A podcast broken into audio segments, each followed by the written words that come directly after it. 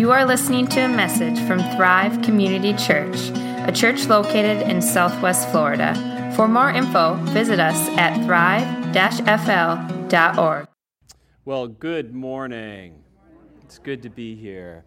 We are finishing our series on the reason for God, uh, trying to address some of the struggles a lot of people, especially in our culture in the last, oh, couple decades, are struggling with more than ever before. And um, it's, it's kind of fun to sum it up today. I look forward to um, how grace changes everything as well. But before we get, begin, let's pray. Lord God, this is your day and we are yours. And Lord, I thank you for everyone who is here this morning and how you've brought us together. We pray that now, Holy Spirit, you would work through your word in such a way that you would, um, well, help, help us, Lord, to believe a little more. Um, but to see you more clearly and understand your love for us in the midst of doubts and questions and struggles. So, Lord, uh, bring your healing presence to bear, your good news for each of us be present.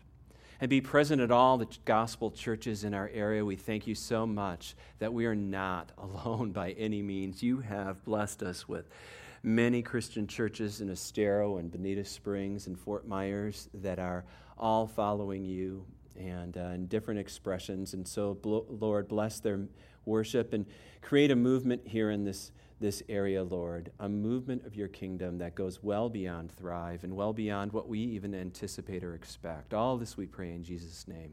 Amen. So you can follow along with the sermon notes on the Bible app, and in it you'll also find our text today. It's going to be um, from the Gospel of John, chapter 20, starting with verse 24. Okay? Now, Thomas, one of the twelve called the twin, was not with them when Jesus came. So the other disciples told him, We have seen the Lord. This was right after the resurrection. And, uh, but he said to them, Unless I see in his hands the mark of the nails, and place my finger into the mark of the nails, and place my hand into his side, I will never believe. Eight days later, his disciples were inside again and Thomas was with them. Although the doors were locked, Jesus came and stood among them and said, Peace be with you. Then he said to Thomas, Put your finger here and see my hands, and put your hand and place it in my side. Do not disbelieve, but believe. Thomas answered him, My Lord and my God. Jesus said to him, Have you believed because you have seen me? Blessed are those who have not seen and yet have believed. Now, Jesus did many other signs in the presence of the disciples, which are not written in this book, but these are written so that you may believe that Jesus is the Christ, the Son of God, and that by believing you may have life in his name. So, like I said at the beginning, today we come to the conclusion of our sermon series. And why did we even do this sermon series? I'm going to remind you again. You might be tired of that. But we did this sermon series because there are legitimate questions people have and struggles they have with believing in God in this day and age. Every culture and every time period has different cultural assumptions. They just assume this is the way it is, this is the way it and and and those assumptions make Christianity seem implausible. Like, how can you believe that?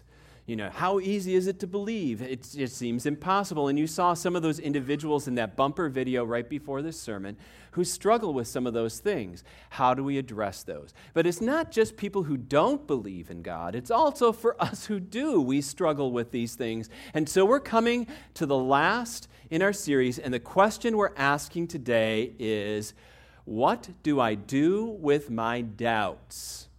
How can I be sure? One of my favorite animated movies is Shrek. Do you remember in Shrek how he goes, Ogres are like onions, they have layers? And the donkey says, Well, what about a parfait? A parfait has layers too, or a cake. But um, I think this question, what do I do with my doubts? How can I be sure? is uh, has a lot of layers to it. And we're going to try to peel away some of them. For instance, one of the questions we might ask with this is what do you mean by doubt? Okay? What are you going to do with them? Or what do you need to know for sure before you will believe? Or what do you mean? What do you believe believing means? You know, those are some of the questions that come with it. And I'm not trying to add to your doubts today about it. Um, but so there's a number of layers, and some of these layers deal with what's called epistemology. Have you ever heard that word before? It's how do we know what we know? And I think the one guy in the bumper video kind of brought that up. He goes, Well, I'm not sure how we can be sure about anything. Did you notice that? And my question to him might be snarky is How sure are you that you d- can't be sure? Do you understand? And why I'm saying that is because you have to finally, in the end, believe in something. You ground your life. It might be for him that it's grounded in his rationality or his ability to be skeptical of things, but in the end, he has to believe something or someone, and he does. You got to place your life on something. You're resting it on someone, something. So, what is it going to be? That's the question I think that we're doing today. So, now at the same time, I want to say, though, some of the questions about doubt and belief and what do we know and what don't we know has resulted as well from, I believe, poor and guilt ridden teachings from within Christianity itself. Okay? Seriously. I mean, I have heard preachers that will do a strong number guilting people with, you got to be sure, you better believe, and you better believe harder, and you better believe more, and if you don't, pray it out, you know, and worship it, and, and, and are you sure? Are you sure? Do you know? Do you know? Can you be, you know? And it's almost like the point becomes in those sermons and in that message, and what I think we get is, oh, I'm supposed to look inside myself and I've got to figure out, do I have enough faith? And if I don't, do I? Do I? And what about my motivations? Oh, I don't know. Because you know, and we just kind of go in this circle and we're kind of curved in on ourselves, and it's called subjectivism. And after a while, there's some good to that, but there's also a lot that isn't so good. And this is a snarky video the Onion put out. Anybody heard of The Onion? And it's, uh, and it's kind of like a takeoff on, um, you know, all those sports watches now from Nike, Pebble, whatever, and oh, and how it tells you what your health. It's like we're always taking our spiritual pulse as well. Well, this is talking about taking it to the extreme. And I think, bear with me, we'll tie this back in, but watch this video for just a second, okay?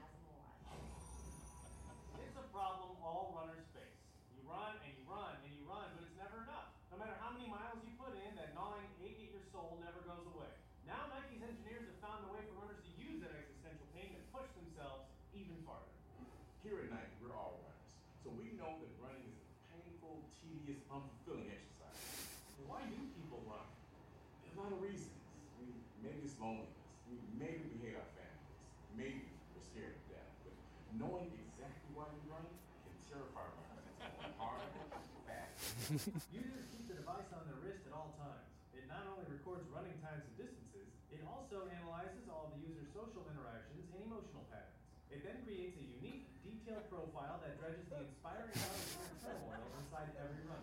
Early users say they notice a big impact on their workouts.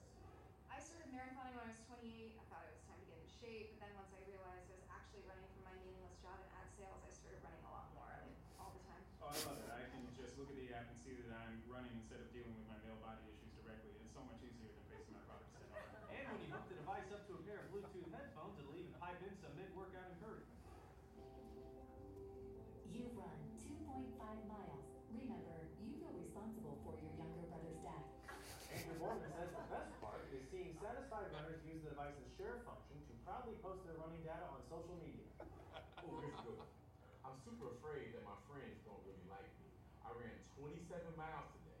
I feel nothing.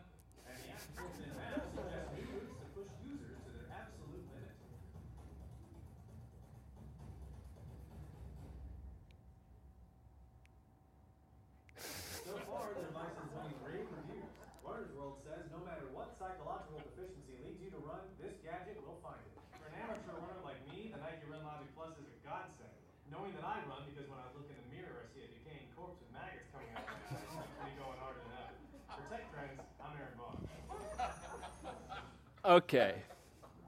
I, that, I know that, there you go.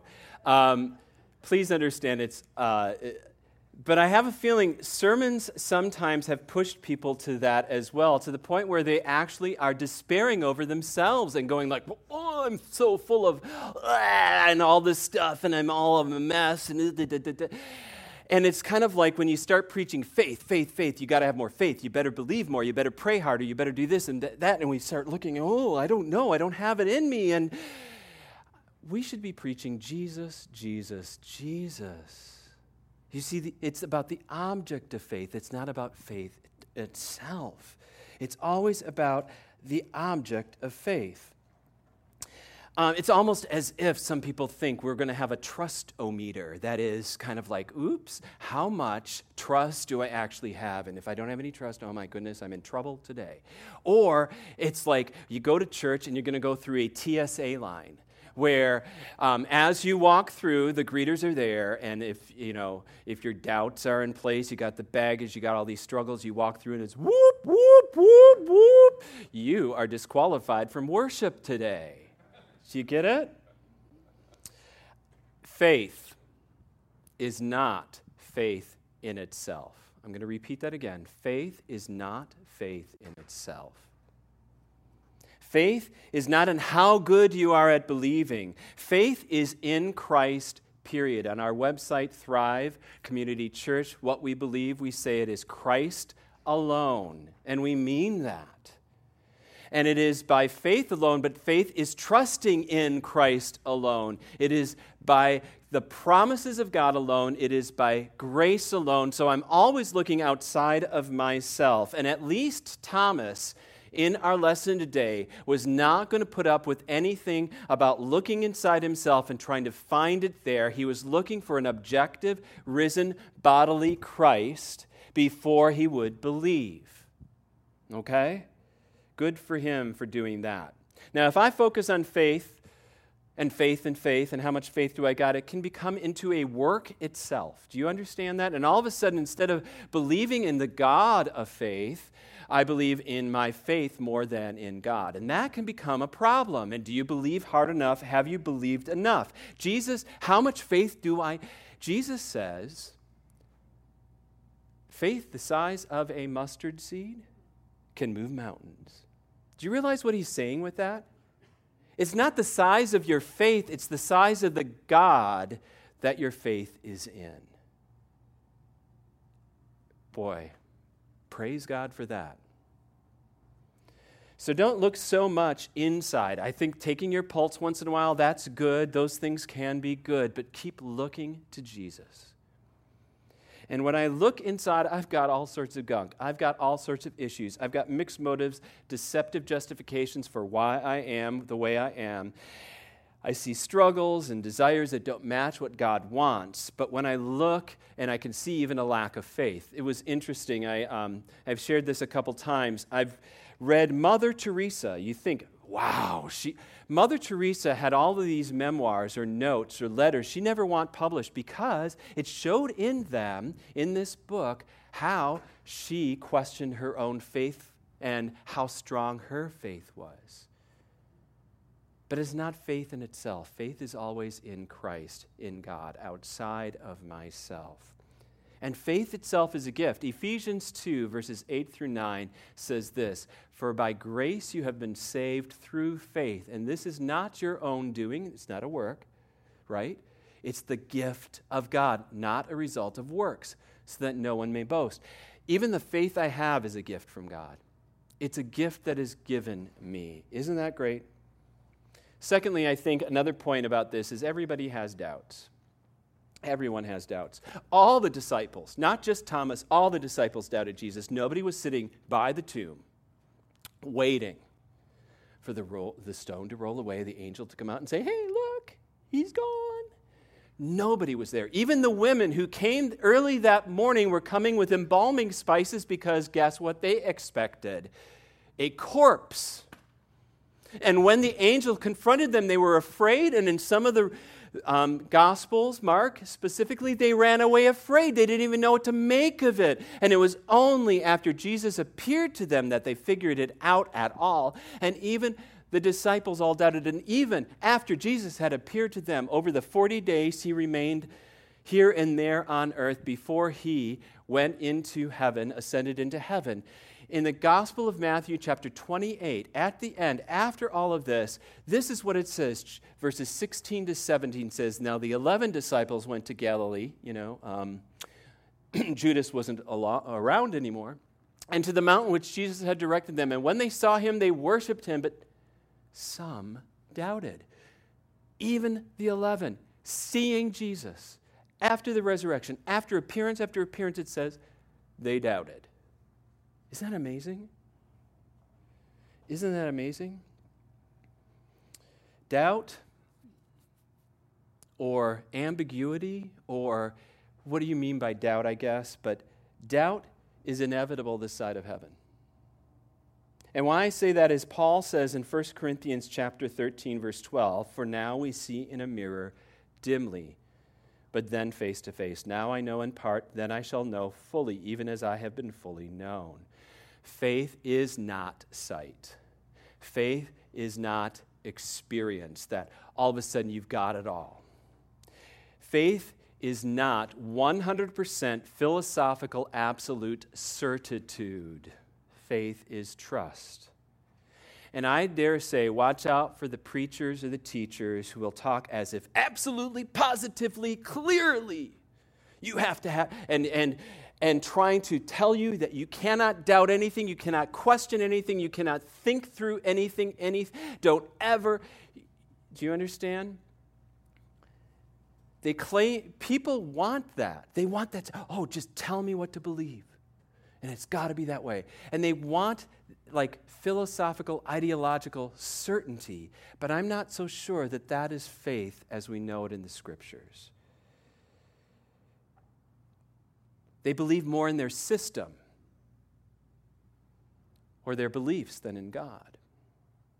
Trust always, Paul would say, is seeing, is seeing through that glass dimly. If you don't know it all, you're never going to know it all. Now, there are a lot of churches that may demand everybody be happy, think positive, win and success all the time. And if so for some reason you're not positive and happy and successful and winning, something must be wrong, and you better change it. Douglas John Hall said aptly there's a strong pressure on individuals to seem content and in charge, even when they are decidedly not so. It is said that one in four persons in our comparatively affluent and healthy society is clinically depressed. But sometimes Christians say, oh, but we put the blinders onto seeing people who don't fit in and when and even guilt people who might be facing these things to say you're depressed? Well if you're depressed something's wrong with you. And therefore you better change. What? It's as if i've got to figure it out myself. But christianity i don't think denies reality I have met depressed Christians, and I have been a depressed Christian. Okay? I've met people who have struggled with mental illness, who have struggled with addictions, with ego, and with selfishness, with anger, with fears, with all sorts of brokenness and culpabilities in their lives, with the nuances of how could I do this and still do, and all of that stuff. We are, you know, if we keep looking in on ourselves, it's kind of messy. How is that possible? That that's the way it is? Because this side of eternity, we are still what we say is sinners, broken people. Okay? Now we strive to grow, we strive to keep going, we strive to do more, but the reality is that's where I'm at. I think Paul said it well in Philippians 3. Not that I have already obtained this or am already perfect, but I press on to make it my own because Christ Jesus has made me his own. Brothers, I do not consider that I have made it my own, But one thing I do, forgetting what lies behind and straying forward to what lies ahead, I press on toward the goal for the prize of the upward call of God in Christ Jesus. Let those of us who are mature think this way, and if any in anything you think otherwise, God will reveal that also to you. Only let us hold true to what we have attained. So it's the immature people, Paul is saying, who must have it all now. The good life is all now. It's the immature people that think, I'm going to get my act together totally now. And when they don't, oh. And Paul says it's the mature people who don't let the failures and the foibles and their own mixed motives hold them back. They're going to keep striving forward, they're going to keep looking towards the future, and they're going to keep working at it. It's not like we're just going to say, oh, well, that's the way I am, that's the way I'm going to be. But it's that we keep moving forward. That's maturity. Faith is always trust in that which cannot be proven. I'll be the first to admit belief in God cannot be proven.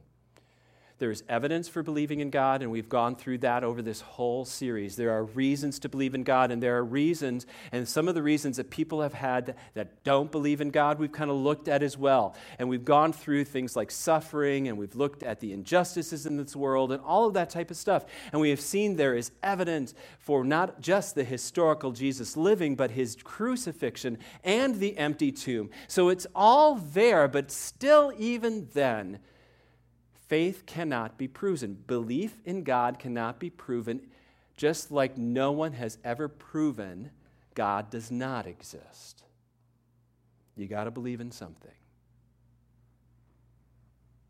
Blaise Pascal, he, um, well, he was a Christian and a made a rational argument, which is rather fascinating. Okay, he believed Everyone has to wager their life one way or the other. You have to believe in something or someone. And he said, So, whether you believe in God or disbelieve in God, you've got to make a bet because you can't prove one way or the other.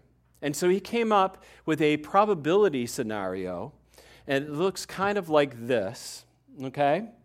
And he basically said this if you believe in God,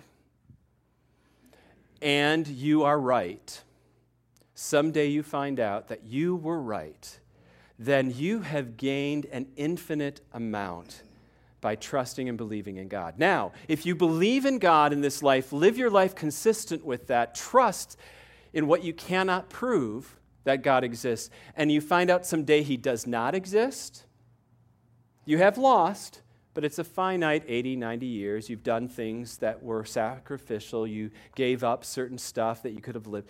It's just a minimal amount of stuff that you lose. Now he says the opposite.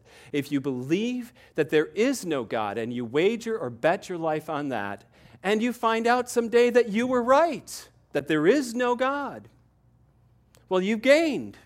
You've lived your 80, 90, whatever years as if there was no God and you were right about it, but you only gain a small amount of some of the things that you sacrificed in this life, a limited amount. But he says, here's the problem. If you wager or bet your life that there is no God, and someday you find out, oops, there was, you've lost an infinite amount. So, on a rational probability basis, he says, it's better to bet your life that God exists. You could only lose a little, but you can gain a lot. Whereas the other way, you only gain a little and you could lose a lot. Okay, I don't know. You might go like, well, that's nice and rational, but that, John, you haven't really answered what do I do with my doubts? Okay? I think here are some points. One, be honest. You know, we can talk, I think, here at Thrive. Everybody struggles with different things, everybody has those things. We doubt ourselves, and rightly so. I doubt, do I really, you know, all of that type of stuff. And so we have questions that God has not and will not fully answer this side of eternity. But don't allow your doubts or that gap, if you want to say, or what you don't know, keep you from not believing. You can still believe and have doubts. Faith is trusting in God who is greater than your doubts. So be honest. Secondly, be open. God doesn't, does answer the doubts. And here in the book of John with Thomas, notice Jesus doesn't do what we expect. He also comes to Thomas holistically. He comes to have a personal, holy encounter with Thomas. He doesn't give him facts, he doesn't lay out a rational argument like Blaise Pascal did. He actually presents himself and says, Here's my hands, here's my side. Go ahead. I'm the one with the scars for you. And you know, if um, this story is really surprising. I mean, we've heard it maybe before if you've been in the Christian church, and so you don't see what's surprising about it.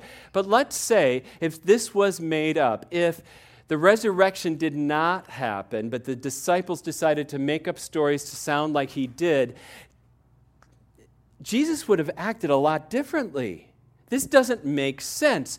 It would make a lot more sense in that story if I was making it up to have Jesus appear and be a little perturbed, if not a lot, at his disciples and have a little holy anger at them and look at them and say, Excuse me, wake up and smell the resurrection. We've Hello, you abandoned me, you denied me, you ran away from me, and you're locked up in this room. You don't even believe in me. Are you kidding me? This is what I get for doing everything I've done. You can almost hear that, right? And when Thomas refuses to believe the other disciples, Jesus comes back, he could have also said, The doors are still locked. This is a week later. What are you doing in here? You should be out there. Where's your courage? What are you doing? Don't you have any faith? And Thomas, come on. You could almost see him come across that way because that's what we like to do is guilt people. To kind of push it on people. Jesus has no grudges. Jesus offers himself freely. Jesus holds no grudges. Jesus doesn't condemn them for their fears and their doubts. And fears they had, they thought, oh, what about those Jewish leaders? They could get after us. And doubts they expressed. And Jesus addresses them both. So Jesus is going to meet you in your doubts wherever you happen to be, it's not about you have to get somewhere first before Jesus is going to be here with you. He is right here this morning, and He is calling you to trust Him despite any of the doubts that you may have and all the ambiguities and messiness of your life. Yeah, it's called and it's been called by some a leap of faith because there's that gap between what we absolutely know and trusting in Jesus. But that leap is not something you have to simply do. It's the fact that Jesus has risked everything for you to believe. And it says that no one says Jesus is Lord except by the power of the Holy Spirit. So the Holy Spirit even comes on your side of the equation to help you along. So be open. Open to the ambiguity of human life, but still being sure and certain about Him I, am, I will not know everything. You know, why are things happening the way they are? Why did this happen? Why did that happen? I could try to live my life trying to find the answers first and then maybe believing, and you'll never believe anything except the fact that you can't find the answers. Or you just trust Him. Thirdly, be careful. And I put that careful, full of care, because a lot of people, I think, are outside of the Christian church partly because they don't They've got a lot of questions. They've got a lot of doubts. They're not quite sure. They're struggling with things and they feel like they have to be perfect. They have to be there. They have to be together before they can get in. They know something is wrong, but they don't know what. It's like I've said before, and it's been said since I think St. Augustine there's a God sized hole in all of us, and we try to fill it with fluff, with all sorts of stuff that just doesn't fit. It doesn't work. And people know that, but they don't, they can't put a finger on it. So expect a lot of people with questions. Now, a lot of people mask their questions and mask that feelings of loneliness and emptiness and stuff. We put on the appearance of certainty and fullness, and hey, I've got my act together, I'm having a good time and running from this to that to fill it, but deep down they are empty. The truth is, the American culture is shallow. Man, it's shallow. We are satisfied with jumping from one entertainment idea to the next craze, always trying to fill ourselves, and we think we're fooling um, others, but we aren't. We're focused on consuming just to try to get that quick fix. And yet, we're filled with emptiness. Douglas John Hall, who I mentioned before, said this The only Christians who can address the anxiety of meaninglessness and emptiness are those who allow themselves to know that they themselves, with a doubting and perhaps deeply repressed part of their own being, are also participants in the anxiety of the age. If a Christian refuses to know the doubter that he is in part, he should question the depth of his faith. And if he or she is a minister, the question will extend to the authenticity of his or her vocation. I, I could try to tell you and say, oh, I never doubt anything, but that would just be fake. Fake. But I can still believe even in the midst of my questions and doubts. Finally, be connected. You see, um, we need a community of faith around us. We shared the creed before. That is not just so that we recite it together, but it's an encouragement that we all believe together. That is, there are times when you struggle to believe. Other people can believe with you, for you, pray for you, encourage you. That's why one of the key elements to Thrive Community Church is our launching of more and more home huddles where we are going to be honest with each other, open to each other, encouraging each other, praying for each other, you know, allowing ourselves to be questioning each other. And it's not just that there's in the future, I, the great news is Vicky's doing one right now, right, Vicky? Tuesday nights, 7 o'clock. And uh, it's a women's huddle, um, starting a new series this week. Perfect time to join in. And let me tell you, it's a bunch of ladies, wonderful ladies, who also have their own, you know, struggles, right? We all have our doubts and struggles, but that's why we're there for each other. It's amazing to me when people go, Well, I got my doubts, I'm not sure about anything, but I'm not going to get connected anywhere. And it's like, Wait a minute, so you believe you're going to handle this on your own? I don't do that that well. I need other people.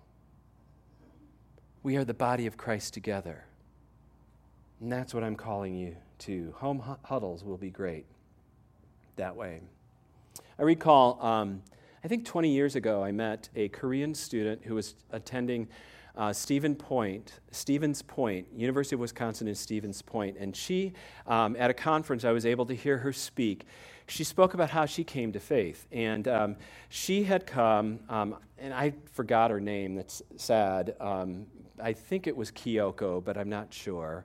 And Kyoko came to the conference and she shared the story how she met with this campus minister at the University of Wisconsin there named Carl Selly and how she had many, many questions. And he met with her and patiently, over like two months, just answered all these questions. Some of the questions we went through the reason for God.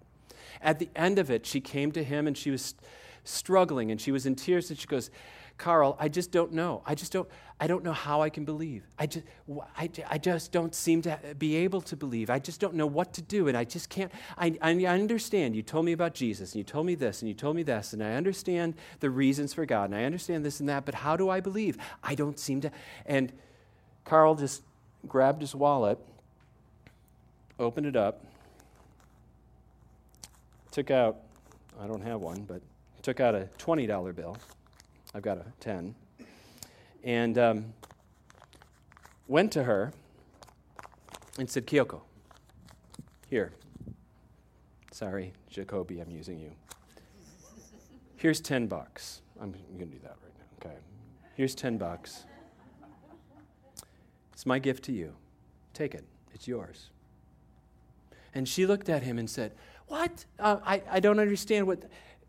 Carl, I'm talking about trying to believe in God, and I can't, I, I, don't understand. How do I believe in God? I'm just not sure. And how do I know I'm going to be sure? And he goes, Kyoko, I just gave you a gift 10 bucks.